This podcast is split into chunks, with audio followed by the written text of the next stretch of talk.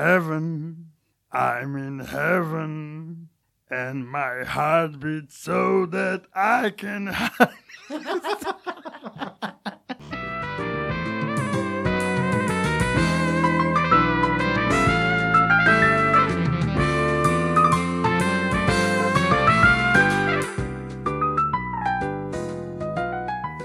טוב, שלום אה, הילה, שלום יהודה. שלום יוני, שלום, שלום לכם. ברוכים הבאים לפודקאסט החמוד שלנו, עוד פרק. אני מתרגש, אני לא יודע מה איתכם. עברנו הרבה זמן מאז הפודקאסט האחרון שלנו. כן, הייתה פה איזה דלתא כן. אה, של כמה שבועות, אז מה מה בעצם השתנה פה? אני רוצה להגיד שאנחנו יושבים עדיין באותו חדר, אבל, אבל, כן, אבל, אבל אני מתחיל לראות את היתרונות שבחדר. קודם כל, אף אחד לא יכול להפריע לנו, כי צריך לעבור הרבה דלתות שנפתחות עם אה, מערכות אה, נעילה חכמות, זה אחד. דבר שני, גם אנחנו, כל המעריצים, הם אה, לא יכולים להיכנס. חלק מהמריצים בחו"ל, אגב. הם בחו"ל. כן. קיבלנו, אה. קיבלנו, כן. שמענו סיפורים מחו"ל. אה, נכון, מעריצים זה עוד משהו שהשתנה. אה, עכשיו יש לנו מעריצים.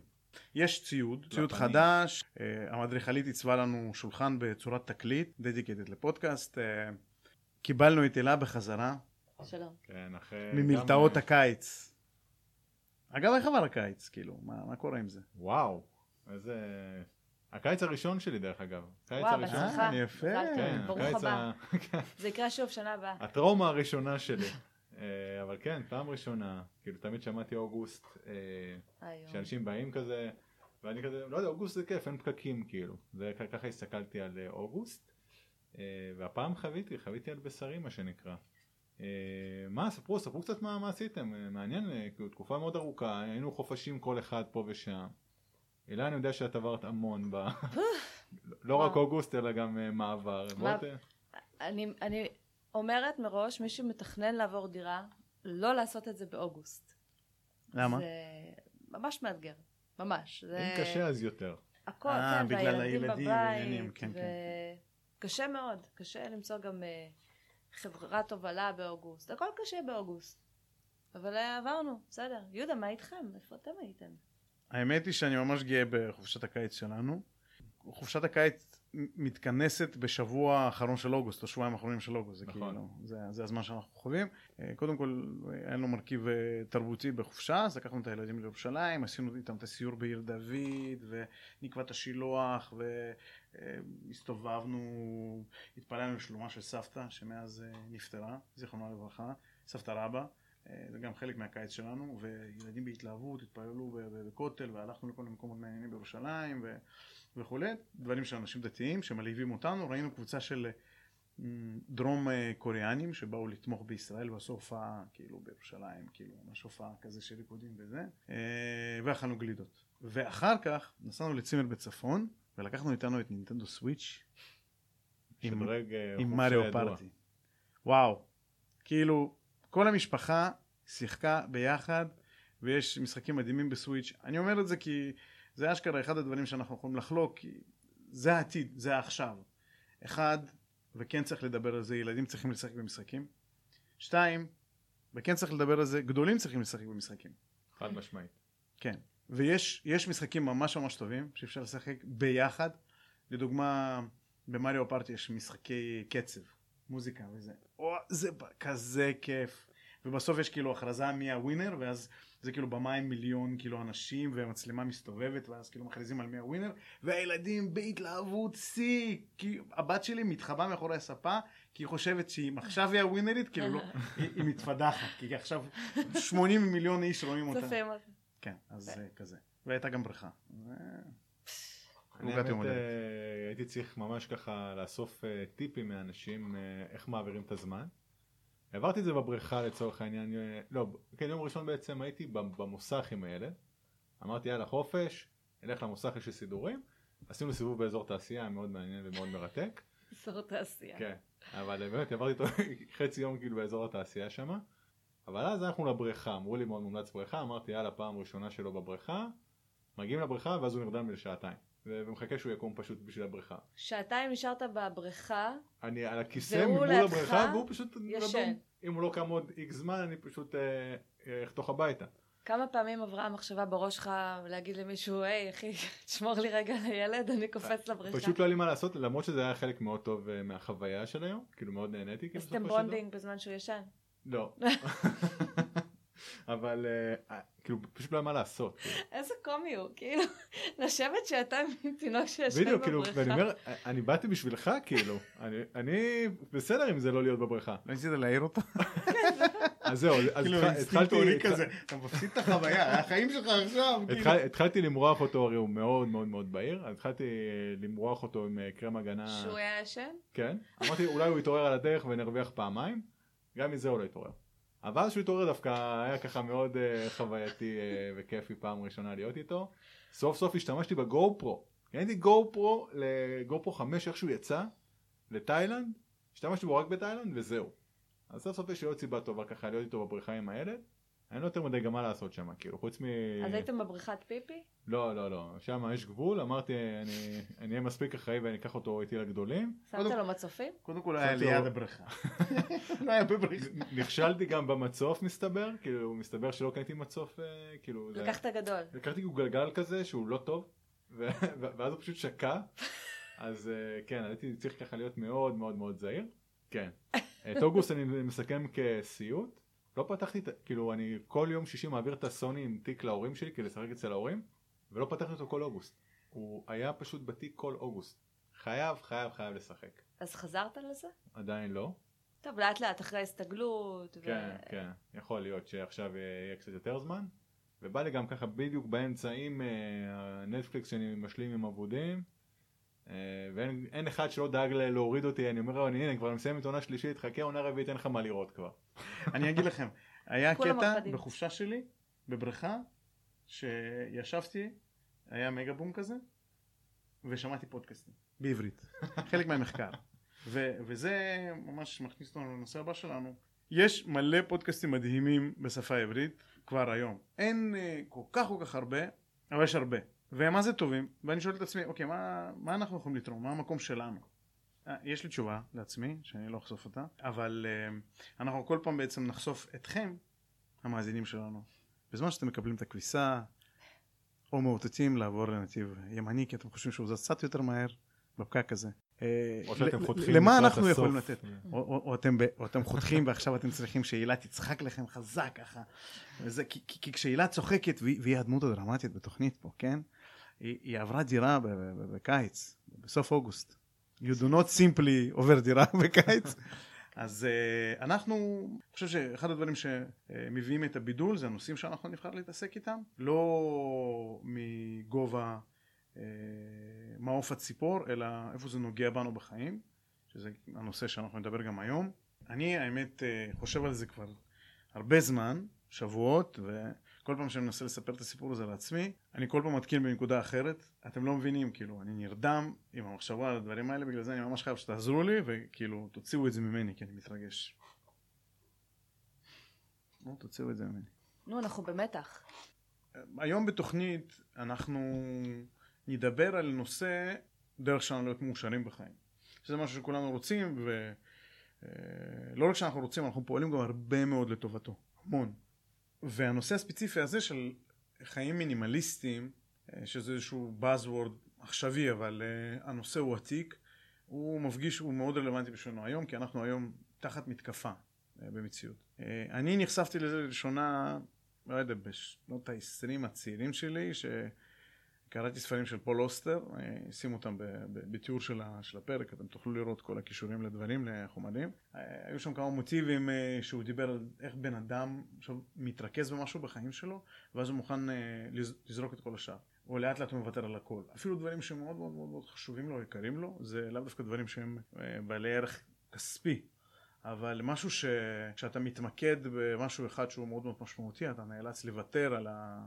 הדברים האחרים כי אתה פשוט לא יכול לתחזק אותם. אה, זה היה לפני הרבה שנים. פעמון הבא שצלצל היה... ראיתי כמה פרקים של מדמן, מי שלא ראה, יוני, תוסיף את זה לרשימה לא, שלך. לא ראיתי. רגע, למה אני יחידה עם אה, אוזניות? זה הפרופ שלך. כן. אז תשמעו, אני, אני מספר לכם, זה לא רק אני מדבר על המיקרופון, אני מדבר אליכם למעשה. במדמן היה קטע ש... רואים בעולם של המדמן זה כזה, הכל אה, ארה"ב בשיא הצמיחה של השנות החמישים, אה, יש אפילו תעשיות חדשות, דברים שלא היו פעם, ושם היה קטע על אה, הובוס. הובוס זה כאלה נוודים שאין להם כלום למעשה, והם חיים מיום ליום.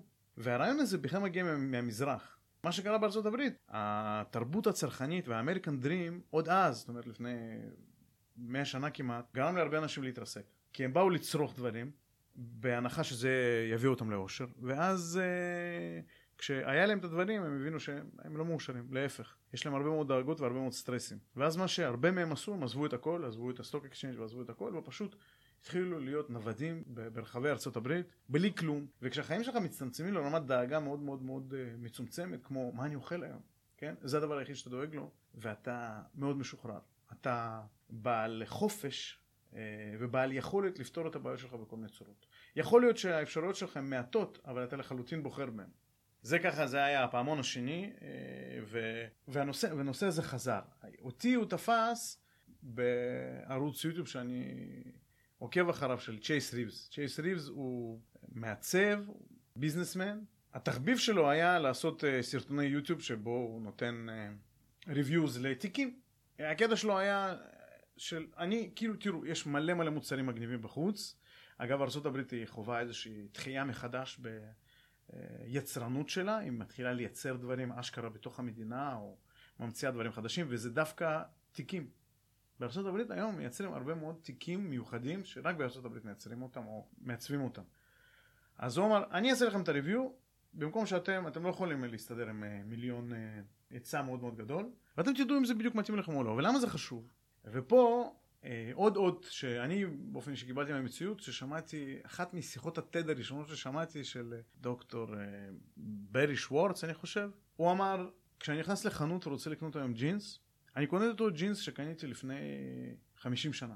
רק היום אני מרגיש הרבה פחות סיפוק. למעשה אני מרגיש דיכאון כשאני קונה את הג'ינס הזה, כי פעם היה רק סוג אחד של ג'ינסים, והיום יש 57 סוגים, וכשאני קונה אותו, והוא לא לגמרי מתאים לי, אני מאשים את עצמי זה שלא הצלחתי לבחור מתוך 57 סוגים את הג'ינס הנכון. אני מרגיש שבזמן שבחרתי את הסוג הזה, ויתרתי על כל ה-56 האחרים. וזה מחשבה שבצורה לא מודעת, אבל עם הזמן מודעת, מדכא אותי. הוא כתב על זה ספר, וזה משהו שאנחנו מתמודדים איתו היום, אבל הדבר הוא הרבה הרבה יותר עמוק. כי מה קורה? ופה אני חוזר לצ'ייס ריבס. צ'ייס ריבס באחד הסרטונים שלו אמר, תקשיבו, אני מטייל המון בעולם, ומה שאני עושה, זה אני לוקח איתי את התיק הזה, תיק פשוט תיק גב פשוט, ואני יכול לטייל איתו שלושה חודשים. איך? אומר, נכנסתי לקטע, כל הקטע של מינימל טראבל, אני מתחבר לזה מאוד, וזה משנה לך את החוויה בצורה מאוד מאוד משמעותית. מה משנה לך את החוויה בצורה משמעותית? שאתה לא מתעסק עם הדברים שאתה לוקח. אני לוקח זוג אחד של נעליים, זוג אחד של מכנסיים, חולצה, ג'קט, צעיף, כמה דברים, הכל נכנס לתיק גב, וזהו, ואני לחלוטין מוקף במציאות. השאלה היא אבל באמת למי זה מתאים אורח חיים כזה כי לצורך העניין בן אדם שטס או מטייל נקרא לזה פעם בשנה הוא צריך שיהיה לו תיק כזה שהוא מוכן לו תמיד או, אני גם, שואל, אני גם שאלתי את עצמי, בסך הכל באתי לערוץ הזה בשביל לצרוך יותר, כן בשביל אה, לבחור. בדיוק. ואמרתי לעצמי, טוב, לי זה לא מתאים. אני במיוחד לא אחד כזה שמטייל, כן? זה אחד. דבר שני, אמרתי לעצמי, אני מבין את הבעיה של ה... שהצרכנות יתר, שהיא בעצם חלק מהאמריקן דרים, מאכזבת מאוד את האמריקאים, כי באמת החיים זה לא רק צרכנות וצריך לפרק את המשוואה הזאת, אבל זה לא קשור אלינו. אנחנו לא מערב קיצוני, אנחנו וואנאבי, או, זה מגיע אלינו מאוד, אבל זה מאוד נוכח בארץ. מוכח בארץ ונוכח בעולם. בעולם בטח. כי אם עכשיו נחשוב על הודו, שזה חלק מהאידיאולוגיה שלהם במשך אלפי שנים, מהמם. תגידו בסדר אז ההודים זה לא נוגע בהם לא להפך אצלנו יהיה קונפליקט עוד יותר גדול כי העולם הצרכנות המטורף מגיע אליהם כחלק מהמחקר לפני שאני עונה לך ראיתי סרט תעודה אה, שיש בנטפליקס שנקרא מינימליזם אה, הוא תמיד קופץ במומלצים האמת אה, יפה לראות. כדאי כדאי לראות אותו גם אמרתי המלצתי לאשתי כי שם מסבירים את אה, עוצמת ההתקפה הזאת שאנחנו חווים אוקיי? ובפרק הזה אני גם רוצה לגעת בה וגם רוצה לגעת באיזה שהם היבטים יותר עמוקים איפה הם מעכבים אותנו מלהתבטא ולחיות מי שאנחנו ולהגיע ל- ל- לאושר וגם להביא איזשהו פתרון. וזה כאילו ממש מתקשר לשאלה שאתה שאלת. איפה זה פוגש אותי? what the fuck? מה, מה הקשר? אז אמר צ'ייס ריבס, תקשיבו, אני, זה התיק שלי, אבל יותר מזה, יש גם תיק קטן כזה חמוד לכל הטואלטיקה שלי. וגם לאשתי יש, של חברה אחרת. של כל הדברים שלה וכל האיפור שלה וזה. הוא אומר, ואנחנו חיים מהתיקים האלה. יותר מזה, בשנה האחרונה אנחנו עשינו שנה בכל העולם, גרנו עם שני ילדים שלנו, שכל אחד מהם יש לו את התיק שלו, אוקיי? בכל מיני Airbnb שונים בעולם. פשוט חודש פה, שבועיים פה, שלוש שבועות פה, הזכרנו את הבית שלנו, ועשינו כזה טיול. כי כל אחד מאיתנו, כל הפוזיישנס שלו הם בתוך התיק הזה. זאת אומרת זה משהו שמשתלב גם ליום יום שלך בעצם, לאו דווקא לטיולים אלא אתה גם בשגרת היום יום שלך יש לך בעצם איזשהו תיק קטן כזה שהוא... הוא מדבר על כל החיים, הוא מדבר על כל החיים ממש בתיק. אורח חיים כזה... אורח חיים, עכשיו, מה רגע, שאתה... אבל מה הוא ניסה להעביר? איזה מסר הוא ניסה להעביר למשפחה ספציפית? או, אז אני לא הבנתי לא, את זה לא אז. להתחבר לחומר, אה, שנדבר על מינימליזם, מה זה אומר בעצם. כלומר, זה גם משהו מאוד פילוסופי. יפה. בואו ננסה לפרק את זה. אנחנו מאוד מושפעים מהאותות שאנחנו מקבלים מהמציאות.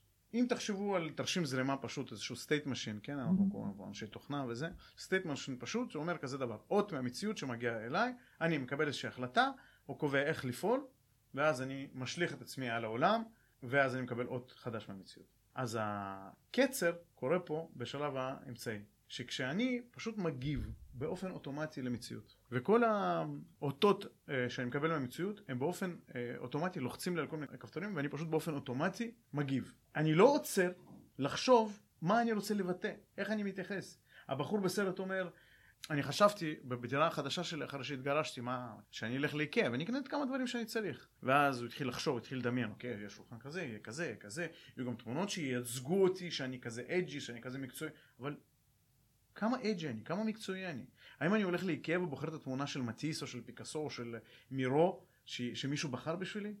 וככה כל הדברים נבחנים בשבילנו בחיים. אבל יותר מזה יותר מזה אנחנו לא שואלים גם מה המטרות שלנו ומי אנחנו נכון. ולאן אנחנו רוצים להתקדם אנחנו נכון. נכנסים ללופ מטורף הדוגמה המצוינת לזה, קודם כל אתה אומר מציאות, אני כאילו עושה במרכאות, זה לא באמת מציאות, זה מה, ש... מה שעולם הפרסום וזה מה שכל המרצ'נדייז וכל ה... הצרכנות מגדירים לנו כאילו מה המציאות הנוכחית והיא טרנדית והיא משתנה כל הזמן והרבה דברים אתה רוצה כי אתה רואה את זה נגיד באינסטגרם וזה כל הזמן מופץ לך בפייסבוק נגיד אני לפני שנה עשיתי עכשיו תהליך עם מעצבי פנים אני הכי כאילו נכנסת לנישה הזאת ואם היית שואל אותי לפני שנה מה היית רוצה בבית איזה visual היית אומרת משהו צהוב למה? מממ. כי כל העיצוב פנים תשאל את אחותך יהודה שהיא עובדת בזה אה, כולם זרקו זריקות אה, של צהוב. לימון אה, צהוב כן. כד צהוב, הכל היה מאוד טרנדי של צהוב.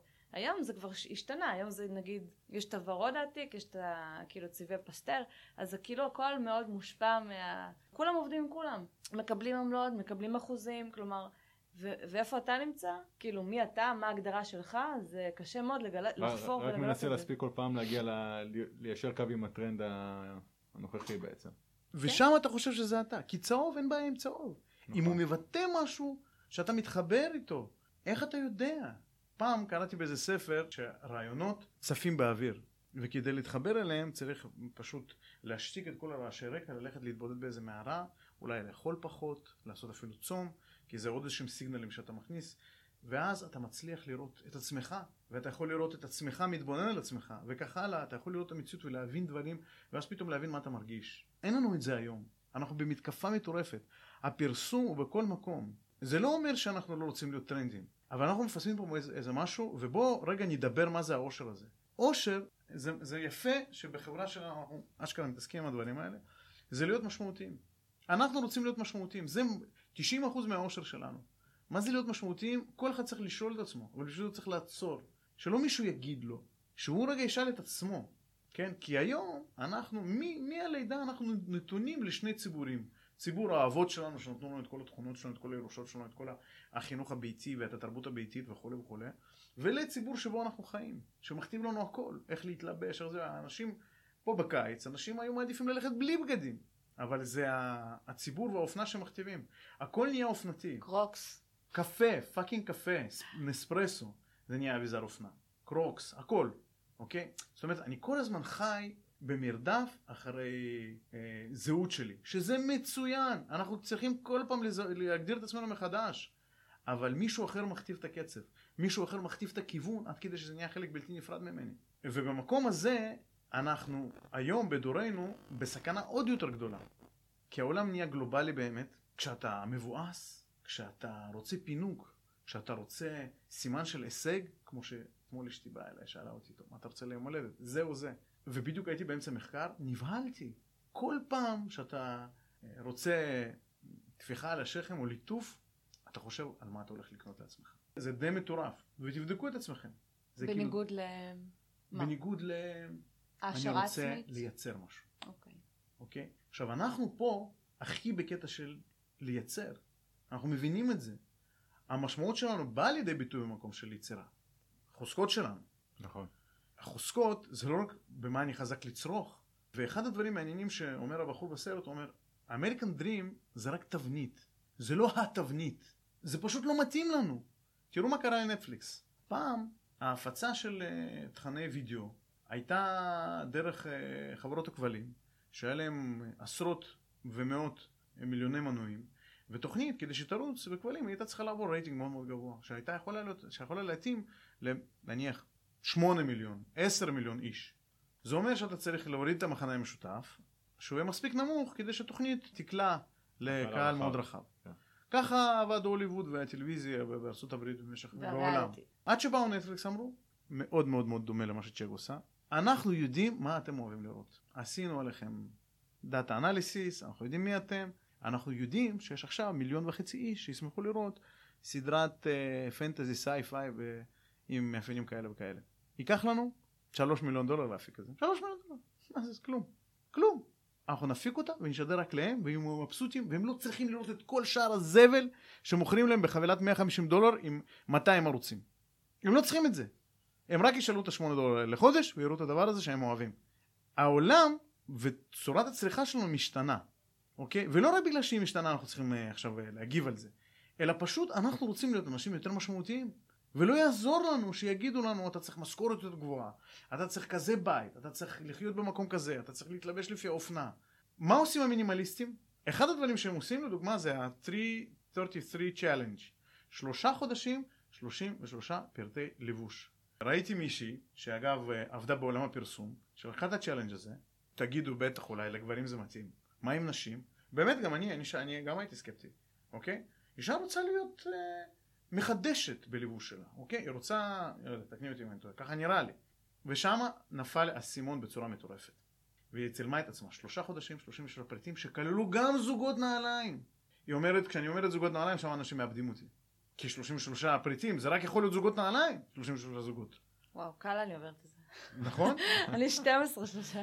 אין לי פריטים, אני ממחזרת. אני כל פעם מחליפה זה, אתה יודע, קומבינציות. יפה. וזה מה שהיא עשתה, היא אומרת שלושה חודשים, אף אחד לא שם לב. ברור. אבל מה? כל אחד מהפריטים שהיה אצלי בארון היה פריט אהוב עליי. זה הצטמצם למשהו שאני הכי מתחברת אליו, הכי אוהבת. כל דבר מהדברים האלה, הייתי, זה היה פשוט היה בגד אהוב עליי ביותר.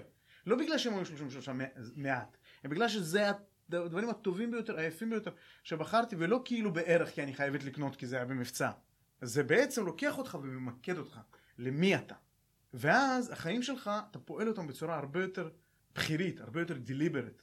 אתה אומר, אוקיי, הניקיון הזה, הוא פשוט ממקד אותך למה אתה עכשיו מייצר במציאות. זה לא מה עוד אתה יכול לצרוך, מה חסר לי, מה, במה אני רוצה להתפנק.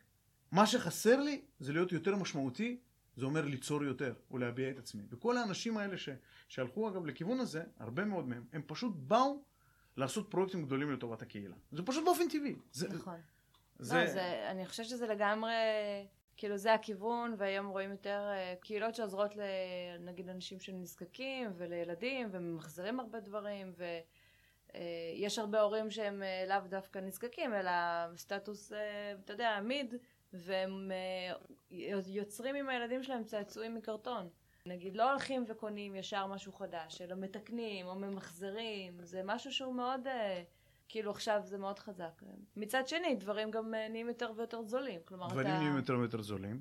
אנחנו לימדו אותנו שאנחנו צריכים לקנות יותר ויותר. כן. עכשיו תחשבו כן. על כל הזבל שאנחנו לא, מייצרים. לא, זה... עכשיו, תקשיבו, עברתי דירה, אתם לא מבינים, אתם לא מבינים כמה תרמתי, זרקתי, העפתי. הסינון כמה של המעבר צעצועים דירה. יש לילד. עכשיו, נועם לא קיבל שום דבר חדש. הדבר היחידי שקניתי לו חדש זה נעלי צעד ראשון, כי אמרתי, כאילו, כן. למה שילך עם הנעליים של אריאל? וזהו, זה מטורף, והם גם גדלים לקטע של אמא תקני לי, או Mhm. אני, לא נורא, נקנה Mhm. חדש, Mhm. או אפילו בן שלי בא, בן שלוש וחצי, אומר לחברה שלו מהגן, אני אקנה לך. כאילו, איזה חומרית, וזה הכל אנחנו, וגם הכוח שלו בעיני עצמו נמדד בזה, ביכולת שלו לקנות. לקנות. אנחנו צריכים להתעורר ולעשות פה מהפך. כי ברגע שיש הרבה רעש בחוץ, אנחנו לא שומעים את עצמנו בפנים. יש הרבה דוגמאות שאפשר להביא. לא מבינים, אנחנו נכנסים ללופ של, אנחנו מונעים מאותות חיצוניים. עכשיו יש בחירות עוד מעט, כן? רואים את זה, רואים את זה. יש, אני בטוויטר עוקב אחרי אנשים מסוימים, ואני רואה איך מפרסמים משהו בטלוויזיה, ואחר כך יש ריביוק מטורף על זה בטוויטר, אומרים, אבל אלה עובדות, זה בכלל לא נכון. מי שומע את זה? מי שחשוף לטלוויזיה, אז הוא, זה מה שהוא מאמין, ואחר כך אני פוגש את האנשים האלה, והם אומרים לי דברים בלתי הגיוניים בעליל, לתפיסתי, שהם מאמינים בהם מאוד, ואחר כך הילדים שלהם מאמינים בזה. ומה קורה בסוף? שברון, שבר לב, דיכאון, מהדברים האלה. כי אם מישהו אין לו יכולת לקנות, אז מה, הוא, הוא נדון ל, ל, ל, למסכנות ולעצב? ממש לא, ממש לא, כן? הוא יכול לחשוב אחרת. אתה ואנחנו- אומר הוא משוחרר. הוא יכול להיות משוחרר. מה אומרים. מינימליסטים? כן? הם אומרים כזה דבר. אין לי יכולת שליטה על כמה ההכנסה תהיה לי, על גדילת ההכנסה שלי. אבל יש לי לחלוטין יכולת על כמה אני צורך וכמה אני מוציא. ובעניין הזה, אני כאילו שולט לגמרי. זה העניין שלהמון אנשים אה, אין את, ה... את הידע הזה. זה נגיד משהו שאני חושב שהיה צריך ללמד בב- בבית ספר, כאילו ממש ללכת אחורה, זה נושא כל כך חשוב לחיים. איך להתנהל בחוץ, מה אתה עושה, מה השיקולים שלך אמורים להיות. כי בסופו של דבר אנחנו עדיין, הנתונים אומרים שאנחנו המון חיים פה על הלוואות, והמון חיים פה על אה, משכנתה. ואין לך פה איזשהו אה, קאט שבן אדם עושה ואומר, טוב, אני, אני אסדר את, הדברים שיש לי ונעשה סדר ואבין בדיוק מה אני צריך לעשות ו- וכמה אני יכול להוציא ולא להוציא. זאת אומרת, פיגור הזה הוא מוגדר על ידי הצריכה שלנו. אם אני צורך יותר, אני, נצ... אני נצרך לזה, אז אני יותר חלש מאשר שאני מייצר יותר. איפה אני מקצוען? במקומות שאני יודע לייצר. במקומות שלמדתי. אבל כשלמדתי עוד לא ידעתי, אז מי אני? ידעתי לייצר מיקוד, רציפות. אומר אה, בן אדם, יש לנו 150 פעם ביום, בן אדם מסתכל בטלפון שלו. Mm. אוקיי? אומר, תחשבו מה קורה. 150 פעם אתם קוטעים את רצף המחשבה שלכם, את השיחה הפנימית שמתנהלת אצלכם בראש, ואתם כל פעם צריכים להתחיל אותה מחדש. אתמול שאלתי את אשתי, קראנו בספר אה, של הרב שלי על המועדים, להתכונן ל- אה, לסליחות, ודיברתי איתה על נושא של הזמן. שאלתי אותה, את יכולה ל- לאפיין לי זמן גשמי, כאילו להסביר אותו? התקשתה, פשוט היה לה קשה מאוד. ו- ואני אומר לה, תקשיבי, את בן אדם אינטלקטואל ואינטליגנט, כן, ופותרת בעיות קשות. למה לא יכולת להסביר לי מה זה זמן? בקטנה. לא יכולת אפילו למצוא מילה אחת. כי אף פעם לא ניהלת שיחה כזאת בראש שלך. למה לא ניהלת כזאת שיחה בראש? היא לא הגעת לנהל אותה. כי כל שנייה יש הפרעות. מהמם. כל שנייה, ויותר מזה, זה קל לנו מאוד שמשהו אחר מפריע לנו, כשיש עוד חדש ועוד עוד חדש, אנחנו מכורים לדברים חדשים, ואז אנחנו לא מייצרים רציפות, ואז אנחנו לא יכולים לשבת חמש דקות. אנחנו עוד איכשהו כן, כי ההורים שלנו היו מדור שלא היה טלפונים. מה עם הילדים שלנו? ושימו לב, ולא לתוך זה. הם בעלי כישרונות מטורפים, בעלי יכולות מטורפות, כי העולם מאפשר את זה. ואנחנו חייבים למצוא את האיזון. אז אחד הדברים המעניינים שקורים היום בעולם שמחפשים את האיזון זה נושא של digital nomads. מה, מה קורה? אנשים אומרים, אה, אוקיי, אני בעצם רוצה לחוות הרפתקאות, אני רוצה לטייל בעולם, אני רוצה להיחשף לתרבויות וצורות חשיבה אחרות. אני לא רוצה לשלם שכירות יקרה, אני לא רוצה לשבת ולקנות עוד ספה ועוד זה ועוד שולחן, אני לא, לא רוצה. ואני יודע, מצד שני, שאני בן אדם שיודע לייצר high yield services, products. אני איש תוכן, אני איש תוכנה, אני whatever, כל מה שאני צריך זה מחשב וחיבור לאינטרנט. ואני יודע לעבוד בכל מקום, תמורת משכורת גבוהה. יתרה מכך, אני בכלל לא צריך הרבה. כי יש מדינות, הרבה מדינות בעולם שאני כן רוצה להיות שם ולחקור ולדעת, הן הרבה יותר זולות וצריך הרבה פחות. ואז האנשים האלה יוצאים למסע שיש להם את התיק שלהם, והם שנים לא חוזרים הביתה. יש כאלה שאין להם בית. אין להם בית. הם עושים couch surfing, הם, הם חיים, ובעצם מה שקורה, יש להם את אותם בגדים שיש עליהם, שזה בגדים הכי טובים, שהם הכי אוהבים בעולם. זה לא חייב להיות משהו זרוק. אה, אבל קשה לקרוא לזה אה, אנשים מאושרים, כאילו, הם- כאילו באופן מוחלט. הרי הם היו רוצים מן הסתם שיהיה להם את היכולת אה, לגור בבית מפואר, או לגור בבית, בואו נתחיל בזה. מהמם. אולי הם אנשים שמסתפקים במה שיש. אבל אני חושב שהם מאושרים זה קצת קשה להגיד על דבר כזה. אבל גם מה זה אושר? בן אדם שגר בארבע קירות, האם הוא מאושר? לא. אני לא בהכרח עניין, אומר. אני חושבת שזה עניין של בחירה. ראיתי לא מזמן איזה, הייתה כתבה על מישהי שגרה באוטו, מתוך בחירה, וההורים שלה כאילו, אנחנו נעזור לך דירה, וזה, והיא החליטה שזה מה שהיא רוצה לעשות. אנשים, זה שוב, זה עניין של בחירה בחיים, האם הוא מאושר מזה או לא מאושר מזה, זה כבר, אתה יודע, אינדיבידואלי, אבל אה, כן. אולי אלה יש כאלה שגרים... שמבחירה אה, פשוט עשו את זה. אלה שזה- שהם הם, הם מנותקים משכר דירה, מנותקים מתאגידי המים, מנותקים מהדברים האלה, זה עושה להם אושר, יש להם באמת את הזמן הזה לחשוב קשה. ולפתח את עצמם. קשה לדמיין את זה בלי לנסות. אני אספר לך מהניסיון שלי. וקשה לנסות את זה. בדיוק. אה, זה גם תהליך. זה לא צעד של רגע. בוא, אני אספר לך, אני משפחה. אספר לך מה אני עשיתי, הרי זה חלק מהתוכנית, אבל קודם אני, אני אענה על שאלה שלך, כי בעצם בדרך כלל האנשים האלה, שהופכים לדיגיטל נומד, זה אנשים שצורה קונבנציונלית היה להם הרבה דברים. היה להם הרבה הרבה כסף, היה להם הרבה. אבל הם הרגישו שזה בעצם בכלל בכלל לא מביא אותם לאושר. אחד. דבר שני, אושר, יפה מאוד שואלת הילה, מה זה אושר?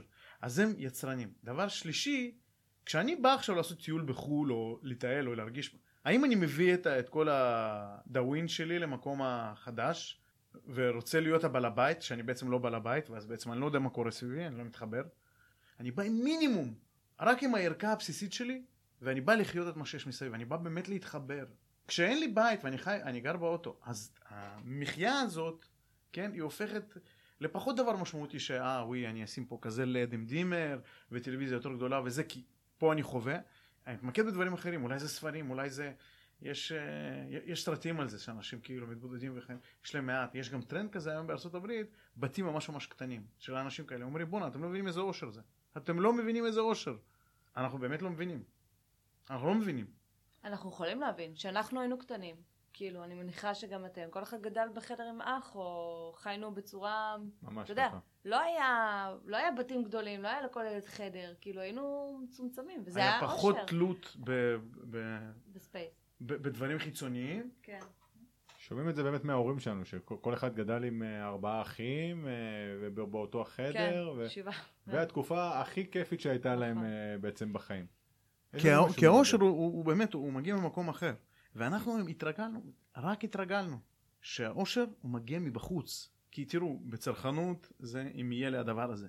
אבל בעולם הנפשי, האם המצב יהיה כזה או אחר? האם המצב יהיה מיטיב עם מה שאני רוצה לעשות או לא מיטיב? אם המזג האוויר יהיה מתאים? אם אנשים יקבלו בברכה את מה שאני הולך להגיד? אבל אנחנו לא שולטים במצבים. ואת ההרגל הזה, הרגל ההתמכרות הקשה הזאת למצב, אנחנו חייבים לשבור. אתה יודע, זה מגיע ממה שיוני גם אמר, זה מגיע מחינוך מוקדם. נגיד אריאל בטוח היה ש... כל פעם אה, היה חשוב לי להדגיש לאריאל שהאושר זה איפה שהמשפחה נמצאת. זה לא קשור איפה אתה, אם אתה בבית ישן או בית חדש או בית קטן או בית גדול. ואני אשכרה ראיתי את זה, חיינו באמת בדירה קטנה. אה, היינו כבר משפחה, ואתה רואה, אין... אני מסתכלת על אשי ואז אני מסתכלת על חברה שיש לה ילד חדר משחקים, ואז אני חושבת בלב, מסכן אריאל, הוא בטח רוצה חדר משחקים. כל הצעצועים שלו, כאילו, הכל היה בסלון, שמנו שם פינה. ואז אני מסתכלת על ארי- אריאל, מה אכפת לו? אכפת לו שיש לו חדר? הוא משחק, הוא נהנה. זה לא משנה לו. ואז אם הוא שומע את זה שהוא רוצה מיטה יותר גדולה, או חדר משחקים, אני אומרת לו, כיף לך באיפה שאתה נמצא, עם מי שאתה נמצא. כלומר, זה חשוב באמת להדגיש את הדברים האלה. זה מאתגר, כי באמת כולם מטיפים על, ה... על, כל, הדבר... על כל החבילות. דרך אגב על העניין הזה עם ה... אני אמרתי לעצמי בעזרת השם שיהיה עוד אה, ילדים, אני לא, גם אם יהיה לי חדר פנוי, אני לא הולך לשים אותם בחדר הפנוי, אני לא הולך לפצל ביניהם. אני ממש רוצה שהם יגדלו ביחד, יש בזה משהו מיוחד ואני חושב שקשר טוב בין אחים נוצר בעקבות הדבר הזה. וזה מאחד מאוד ומלכד מאוד, וגם לצורך העניין הדוגמה שהבאתי לה עם החדר משחקים או סלון. לא, דווקא בסלון, שעם כל המשפחה ביחד, וכולם רואים את אחד את השני כל היום. יש בזה משהו מאוד מחבר ולדעתי זה מאוד חשוב כאילו. זה, זה פשוט גם משהו שאני זוכר מהילדות שלי וזה ככה, זה זיכרון מתוק כזה מ- מן הילדות ו... זאת אומרת, אם אני מתרגם את זה לנושא שלנו, אז העושר והחיבור שלנו הם לא תלויים בחלל הנוסף שיש לנו בבית. הם תלויים בקשר בינינו. לא במשהו חומרי, כן. כן, לא במשהו כן. חומרי, לא במשהו חיצוני. אז איפה זה פוגש? מה, לא לצרוך עכשיו?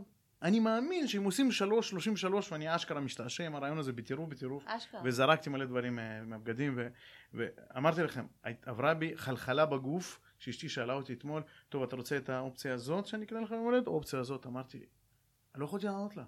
וואו. הרגשתי שאני בוגד. תדעו לכם, אנחנו לומדים את זה ב... בספרים הקדושים, כן, אנחנו לומדים על זה, כי הנפש ככה בנויה, ואני גם הרבה פעמים רואה סגנון חיים של אה, חבר'ה חרדים בבני ברק, פשטות שהיא מאוד מאוד מאוד עשירה. אבל מה זה פשטות? זה רק לפי העין המודרנית. אני מאוד אוהב לצרוך, אני אוהב. אני גדלתי בקווקז, שהיה מעט דברים, אבל כל דבר הייתה לו משמעות, הדבר, או שהוא עבר בדורות, או שזה, אבל כל הדברים העת- העתיקים הישנים האלה, הם עבדו, הייתה להם פונקציה, אוקיי? הם לא יהיו שם סתם בשביל קישוט. קישוט, בהגדרה המילולית, זה דבר שאינו נצרך. הוא תוספת. אין לו משמעות. אקסטרה. אז כל האקסטרות האלה זה נחמד, אבל זה מפריע לנו להתבטא. רק מה? זה בעצמו חלק מהפתרון. כי אני חוזר לצ'ייס ריבס, ושאלה של יוני בהתחלה, איזה traveler אני כאילו? אני לא נווד, ככה חשבתי. אז כן. למה אתה בעצם מגדיר את עצמך כנווד? כן, אתה יודע מה? אני מגדיר את עצמי. כנווד. ראשית, כל מה שאני צריך בשביל לייצר הרבה הרבה מאוד תוכן בחיים שלי, שזה אומר סרטים שאני עורך, מסמכים שאני כותב, סיפורים, אה, אה, אתרים, אה, העבודה, קוד שאני כותב בחברה, אקסלים שאני מנהל, הכל הכל, אני צריך את המחשב שלי, הרבה פעמים גם הטלפון מספיק, ואני באמת עסוק הרבה פעמים, ואני תופס את עצמי בכל מיני סיטואציות, אפילו אם אין לי שולחן של, קטן של רכבת, אני נוסע ברכבת, אני נווד, שאני רק צריך את המחשב. אחד. דבר שני, אני הולך הרבה ברגל. אני מאמין ב- בלהתנהל בצורה כזאת, אני חושב שגם ישראל מאפשרת את זה פה, אז אני עם תיק גב, מה שאני זוכר את עצמי. בגלל זה אני מאוד מאוד אוהב תיקים. כאילו, אני מומחה לתיקים, ask me how, כאילו. ואז אמרתי, אוקיי, אני יכול לזרום עם זה? אני בסך הכל רוצה את הדבר העתיק המגניב הזה. אבל הוא אומר שהוא ואשתו, צ'ייס ריבס, חיים בבית שלהם מתוך התיקים האלה. ואז קניתי לעצמי פאוץ' כזה של Peak Design, שהם ממש מגניבים, tech pouch, ושמתי את כל הדברים שאני צריך ל office לתוך ה tech pouch הזה. ואז גיליתי דבר מאוד מאוד מעניין. כמה דברים התחלתי לגלות. קודם כל, אני נווד. אני נווד. אני יוצא מהבוקר עם התיק הזה, ואני חוזר. בערב. כשאני במשרד, אני עובר בין חדרי ישיבות. אז היינו בתקופה של... אה, בנינו את המשרד החדש, ואז היינו מפוצלים עם כל מיני בניינים, ואני צריך ללכת ממקום למקום. מה אני לוקח איתי? מה אני צריך?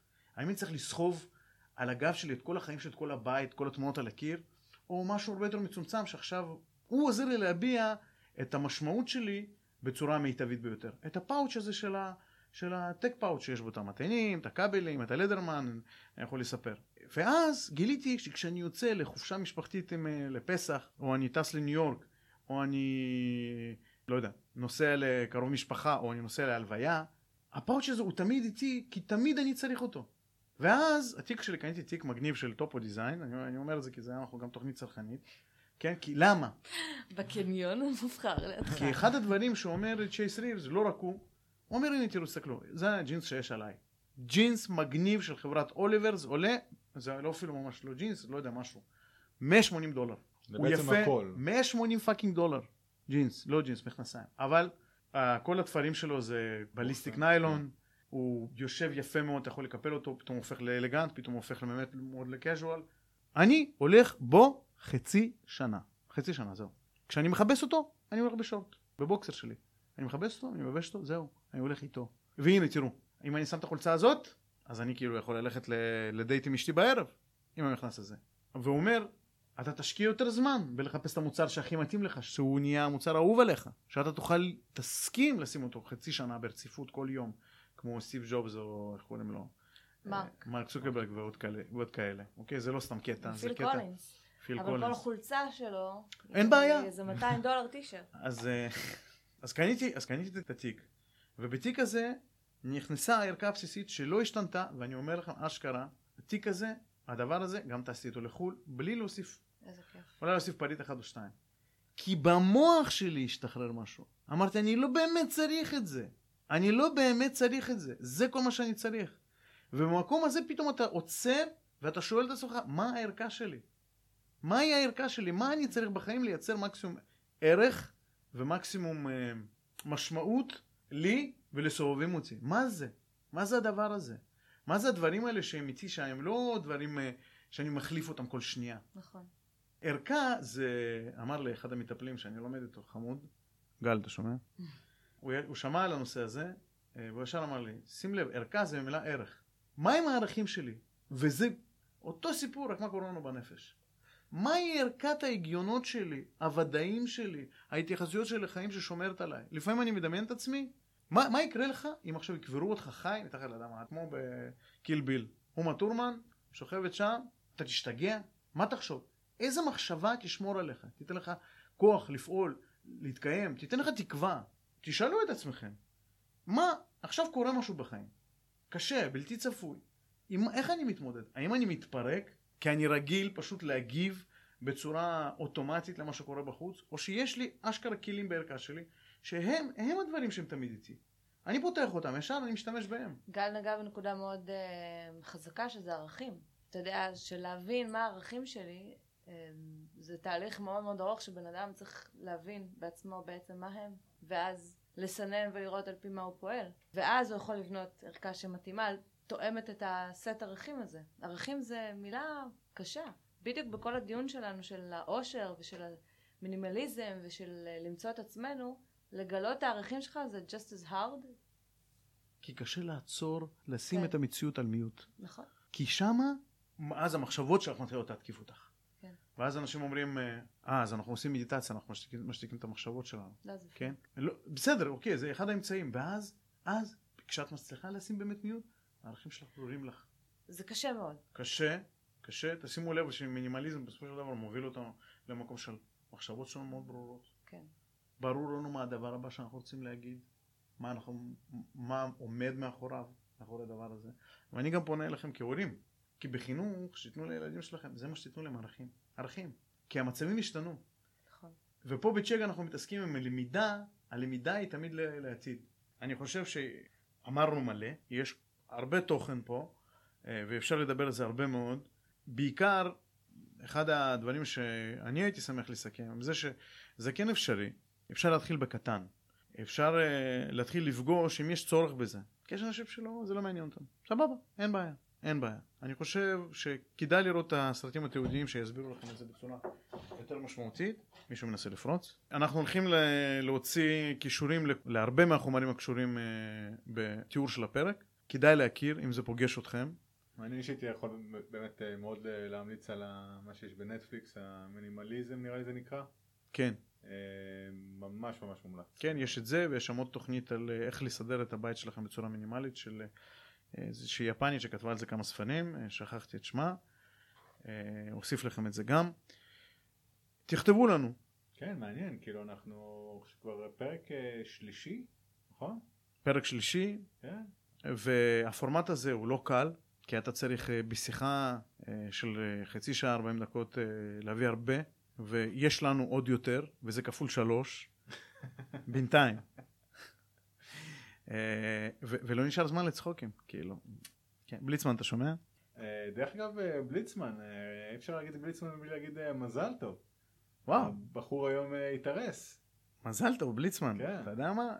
בעל כורחך הפכת הפכת לכוכב בתוכנית.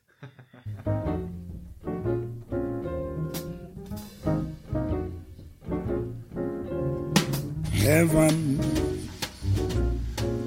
I'm in heaven. My heart beats so that I can hardly speak. And I seem to find the happiness I see. When we're out together, dance cheek to cheek